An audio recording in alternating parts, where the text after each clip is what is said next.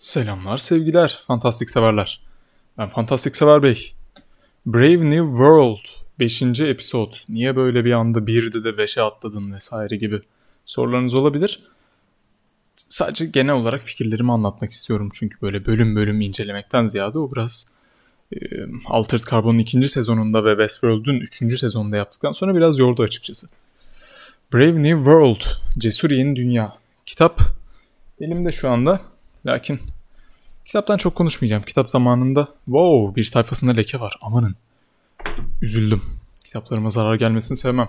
Bu bir podcast. Şayet bu kanalı bilmiyorsanız ben de fantastik sever bey olarak Cesur Yeni Dünya'yı pek beğenen bir kişiyim. E, polis geçiyor. İki saniye rica edeceğim. Geçti.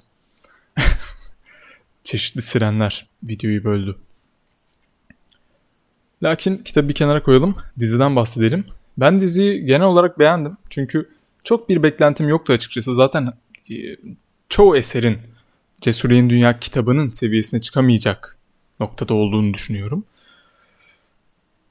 Cesur Yeni Dünya dizisi de zira böyle hala. Yani ilk başta böyle bence güzel bir formül tutturmuşlar. Beşinci bölüme kadar e, izlediğim şeye yorum yapmam gerekirse. İlk birinci ve ikinci bölümde kitapta size anlatılan dünyayı, evreni anlattılar. Daha sonradan onların içinde bir olay örgüsü kurmuşlar. Şöyle rastgele bir sayfa açayım kitaptan.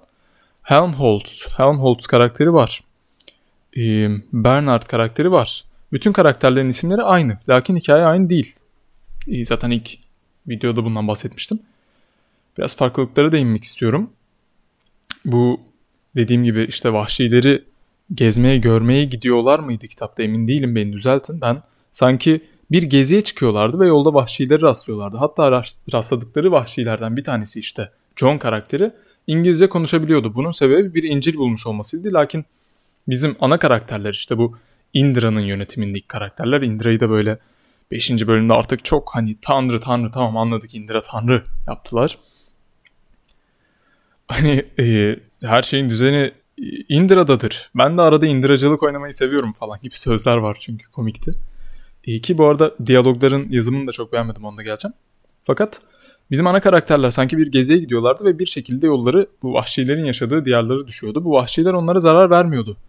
Çünkü bayağı ilkel insanlardı. Onları böyle hani hoş karşılıyorlardı. Bunlar da aralarından yürüyüp geçiyordu gibi hatırlıyorum. Ta ki bir vahşi onlarla konuşana kadar gibi gibi bir hikaye vardı yani oradan bağlanıyordu olay. O vahşi nasıl konuşmayı öğrenmiş? İncil ki bizim karakterler işte e, İncil'i bile bilmiyorlar. E, bir vahşinin eline geçmiş ve vahşi oradan İngilizce konuşmayı öğrenmiş. Bunlarla iletişim kurabiliyor. Bir yandan da o vahşinin annesi de çat pat konuşabiliyor. Onun sebebi de bir zamanlar bir Indra'daki o işte o bölgedeki gelişmiş medeni insanlardan bir tanesinin annesiyle ilişkisinin olmuş olması. Yani aslında e, şeyle aynı, aynı gibi diyeceğim. Bizim dizdeki John'un annesiyle aynı gibi diyeceğim ama işte temel fark burada şu. John'un annesi de bir zamanlar o medenilerdenmiş işte John'un babasıyla beraber gezmeye gelmişler. John'un babası da annesini orada bırakıp dönmüş. Bildiğim kadarıyla kitapta e, John'un babası zaten gelip annesiyle orada tanışıyordu. Yani vahşilerden birini, birini tanıyordu. Biraz maymunlar gezegenindeki e, şeyi hatırlattı, anımsattı. Abla karakteri, hanım abla karakteri anımsattı. Neyse notlarıma bir bakayım. Lenina ablanın oyunculuğunu sevmedim yazmışım. Böyle de ağzıma takılmış bir şey vardır. Abla falan hanım abla diye bahsederim. Yaşıt falan çıkacağım komik olacak. Lelina hanım ablanın oyunculuğuna ben çok coşamadım ve böyle açıkçası karakteri de ilk başta ilk bölümlerde Aa, ya yapmayın ya bunun üzerinden mi gidecek bu böyle çok hani social justice warrior değilse bile sanki biraz daha işte ya biz bu kadar medeni bir dünyadayız. Böyle işte yaşıyoruz ama ya şöyle olabilir mi? Ya böyle olabilir mi? gibi felsefe her şeyi sorgulayacak bir kadın karakter yazmışlar gibime geldi. Öyle olmadı açıkçası. Hatta bazı bölümlerde işte görüyoruz yazgısını kabullenip atıyorum Henry'nin yanına gidiyor falan. Hani onlar da var. Daha sonradan onu biraz yine kolay çıkardılar. İşte e, bu uyuşturucunun pençesinden aslında uyuşturucunun çok tam ters bir yönden anlatıldığının bilmiyorum farkına vardınız mı? Normalde uyuşturucu kullananlar uyuşturucuyu daha çok kullanmak isterler. Bu dizide tam tersini gördük. Uyuşturucuyu kullanmayan kadın uyuşturucu kullanmamanın verdiği hazzı yaşayınca uyuşturucuyu daha da kullanmamak istedi. daha da kullanmamak, daha da bir başka hisler yaşamak. Dedi ki biz meğerse hep aynı hisleri yaşıyormuşuz. Çünkü Cesur Yeni Dünya'nın aslında alameti farikası, farika, farikası bir böyle 1984'ten farklı olduğu yer çoğu distopyadaki gibi karanlık bir şekilde yönetilmemesi hatta bu nedenden ütopya mı distopya mı diye tartışma çıkması insanların zevklerle yönetilmesi. Çünkü aslında basit düşündüğünüzde ya sen insansın senin ihtiyacı, ihtiyaçların neler şunlar tamam onları sana sağlıyorum. Senin e, zevklerin neler ki atıyorum zevk de ihtiyaca girer normalde de. E, şunlar tamam onları da sana sağlıyorum. Sonucunda ne oldu? İşte hepimiz mutlu mutlu geçinip gidiyoruz. Fakat bir noktada fark ettik ki bu ütopya bir şekilde distopyaya dönüyor. İşte dışarıda kalanlar harap oluyor. İçeridekiler e, hani kimsenin seçme şansı yok. Herkesin seçme şansı elinden alınmış. Yani bir simülasyon kurmak gibi bilgisayarda. Simülasyon kurdum bilgisayarda. Çok iyi ütopya kurdum. Orada yaşıyor. Ya okey yaşıyor da onlar gelişmiyorlar, bir şey yapmıyorlar vesaire. Mesela aslında çok girmediler dizide ama teknolojik gelişmeler bunlar medeni tamam teknolojik gelişmeler bunlar da neden ilerlemiş? Teknolojik gelişmeler genelde ihtiyaç halinde ilerler. Sürekli olarak her şey aynı. Hayır Indira'da her şey değişmez. Niye? Çünkü her şey gayet iyi falan tarzında söylemler var. E, bu kadar iyiyse sen teknolojik gelişmeye ihtiyaç duymayabilirsin. Hani e, tam belki şey diyeceksiniz. Ne e, hiyerarşi üçgeni miydi o? Maslow diyeceğim. Hani önce temel ihtiyaçlar, temel ihtiyaçlar olduktan sonra teknolojik gelişme başlar. Lakin biliyorsunuz ki, çoğunuz biliyorsunuzdur ki savaş dönemlerinde teknoloji çok daha hızlı ilerlemiştir vesaire vesaire. Yani bir şeylerin tetiklemesi lazım insanları. Sen insanlardan mülkiyeti alırsan herkes herkesindir. Dizinin kapağında, afişinde yazıyor. Bu insanlar nasıl ilerliyor? Bu insanlar nasıl e, medeni kalıyor veya atıyorum diğer vahşi dedikleri insanlardan güçlü oluyor.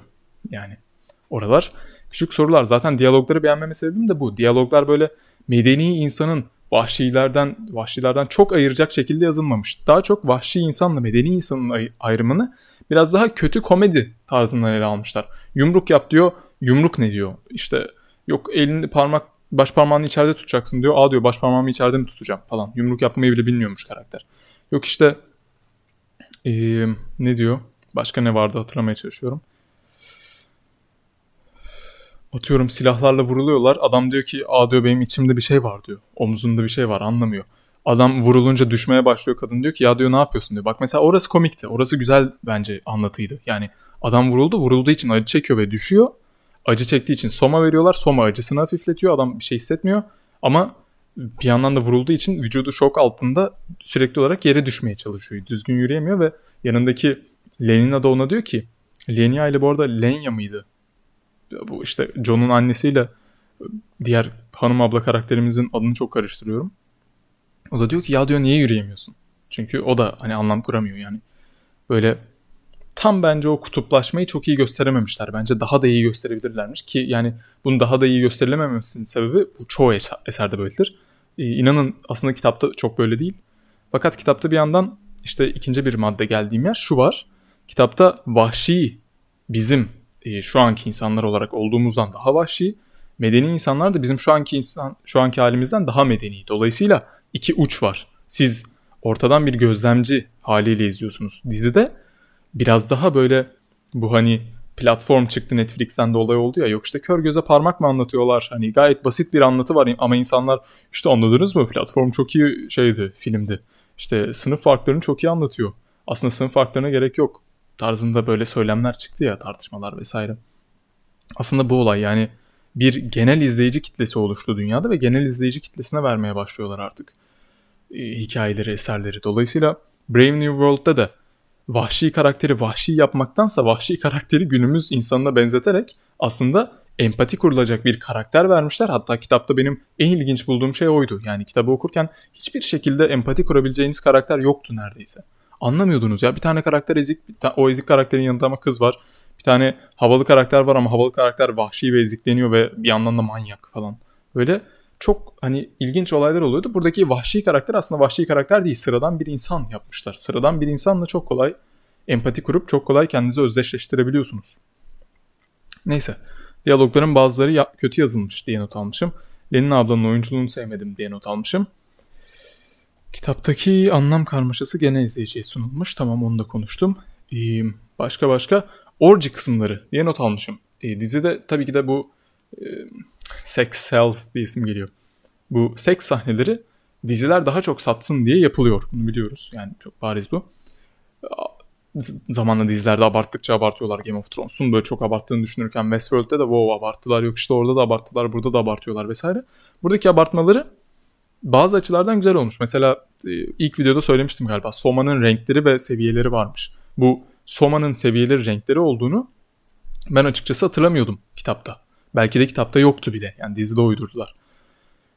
Aynı şekilde orji kısımlarını da kitapta hatırlamıyorum. Yani bu tabii ki de zaten ilk videoda söylemiştim. 3 yıl önce okumuş olmamdan ötürü olabilir. Çok tabii bir şekilde fakat orji kısımları kitapta zaten çeviride toplu seks, poplu seks diye çevirmişlerdi. Çok gülerek okumuştum oraları. Hani insanların ihtiyaçları var ve bu insan ihtiyaçlarını işte e, mesela cinsellik ihtiyacını seks yaparak çok hızlı karşılıyorlar ve bitiyor diye hani toplu seksi bu kadar kapamışlardı. Yok burada e, insanlara çeşitli zevk vermenin bir sürü yolunu türetmişler. Yani işte atıyorum orada seks yapıyorsun, burada seks yapıyorsun. Orada sana sanal seks veriyorlar, burada işte e, başka türlü seks veriyorlar vesaire. O yani onlar oturmuştu ve hatta Lenina karakterinin şey yapmasını da sevdim. Ee, bu kadar hani seks konusu üzerinden işlenirken bu seks konusu üzerinden bu dominantlığı vermesini de hani ben e, açıkçası diğer çoğu anlatımın yanında başarılı buldum bu işte. Ya sen alfasın ben betayım normalde sen seksi kontrol ediyorsun ama bugün ben kontrol ettim nasıldı beğendin mi gibi sözleri komikti. Bir de bir de bir de bir bahsedeceğim daha olay vardı. Hemen hatırlarsam. Heh, kitapta çok güzel bir anlatı vardı Cesur Dünya'da.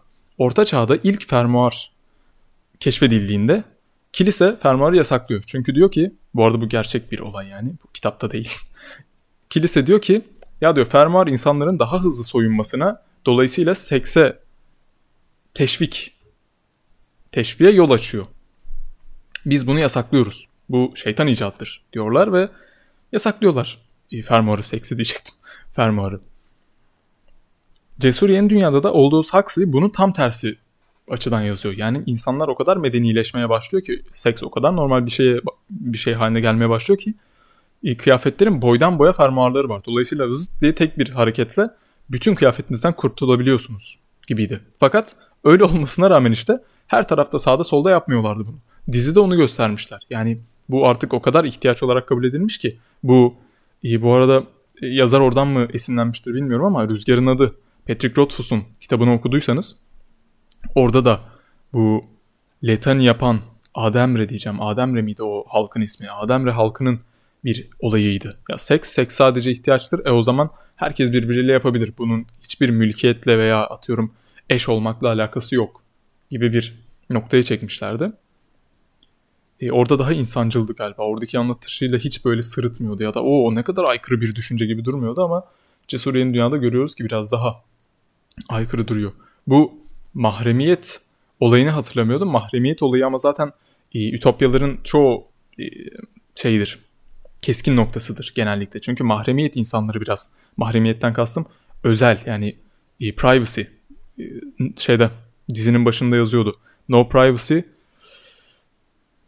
no bilmem ne no bilmem ne hatırlayamadım şimdi. Oradaki no privacy hem hani özel bir şeye sahip olma anlamında hem de mahremiyet anlamında. Yani hatırlıyorsanız Bernard bir bölümde tuvaletini yaparken birisi onu görüntülü arıyor ve tuvaletini yapmaya devam ederken görüntülü konuşuyor. Niye? Çünkü mahremiyet diye bir şey yok. Sen de yapıyorsun, ben de yapıyorum. Medeniyet gelmiş artık. Yani bunların utanmana gerek yok. Bir yandan da e, özel sahiplik bu kimdi o kitabı bakıyorum sağımda solumda var mı diye Ütopya'nın yazarı bu 1500-1600'lerde yazılmış Ütopya'nın yazarı Robert Robert Moore diye isim geliyor ama hatırlayamıyorum. Ee, onun yazdığı Ütopya'da da mülkiyet yoktu. Birisi sanat yaptığında e, onu saçma anlatmışlardı. İşte isteyen şurada sanat yapıyor, isteyen şurada bir şey yapıyor diye anlatmışlardı. Fakat sanat dediğin şey aslında ben beğendiğimde gidip de mesela birisinin yaptığı tabloyu evime asamıyor muyum? Ev dediğin anlam yoktu orada. Hani benim bana böyle en aykırı gelen Robert Moore'un Ütopyasında mülkiyetti. Yani yahu mülkiyet yok, mülkiyet yoksa sanat nasıl var ki demiştim. Çünkü insanlar sanatı böyle aha benim, aha senin, aha şunu anlatıyor vesaire gibi olaylarla severler. Herkes eşitse, herkes aynıysa birbirlerinin evine giriyorlardı. Ee, insanlar Robert Moore'un Ütopyasında ya da işte kimse yazarı. Bunun Ütopyasında birbirlerinin evine girip birbirlerinin evinde kalabiliyorlardı. İşte atıyorum birisi evlenmediği sürece bir e, eş olayı yoktu. Herkes birbiriyle beraber olabiliyordu aynı şekilde yanlış hatırlamıyorsam. Dolayısıyla atıyorum ben bir tablo yaptım. E, o tablo ne olacak? Çöpe mi atacağız? Bir yere asmamız lazım. E birinin evini asarsak o onun gibi olmaz mı? Zaten o eve hepimiz girebiliyorsak o onun evi midir? Niye onun evi diyoruz vesaire vesaire gibi sorular. Ütopyalarda, distopyalarda zaten genel tartışma buradadır. Yani insanlar iyi yaşıyor, kötü mü bakılıyor yoksa kötü yaşıyor, iyi mi bakılıyor vesaire vesaire. Güzel. Bence güzel muhabbet oldu. Videolar devam edecek sevgili yakın takip eden, sıkı takip eden kitle. Birkaç tane video çektim lakin biraz böyle yani mükemmelliyetçiliğim var gibi diyerek abartmak istemiyorum durumu. Çektim ve beğenmedim videoları çünkü monolog yapmak zor. Böyle bir noktada durup da ya bunu ezberlemişim de sunum yapar gibi anlatıyorum oluyorum. Öyle olmasını istemediğim zaman biraz daha muhabbet gibi olmasını istediğim zamanlarda o videoları silebiliyorum. Haybiye'ye gidebiliyor. İzleyen herkese teşekkürler. Bir de sezonun sonunda bir konuşma yaparız. Muhabbet yaparız. İyi günler.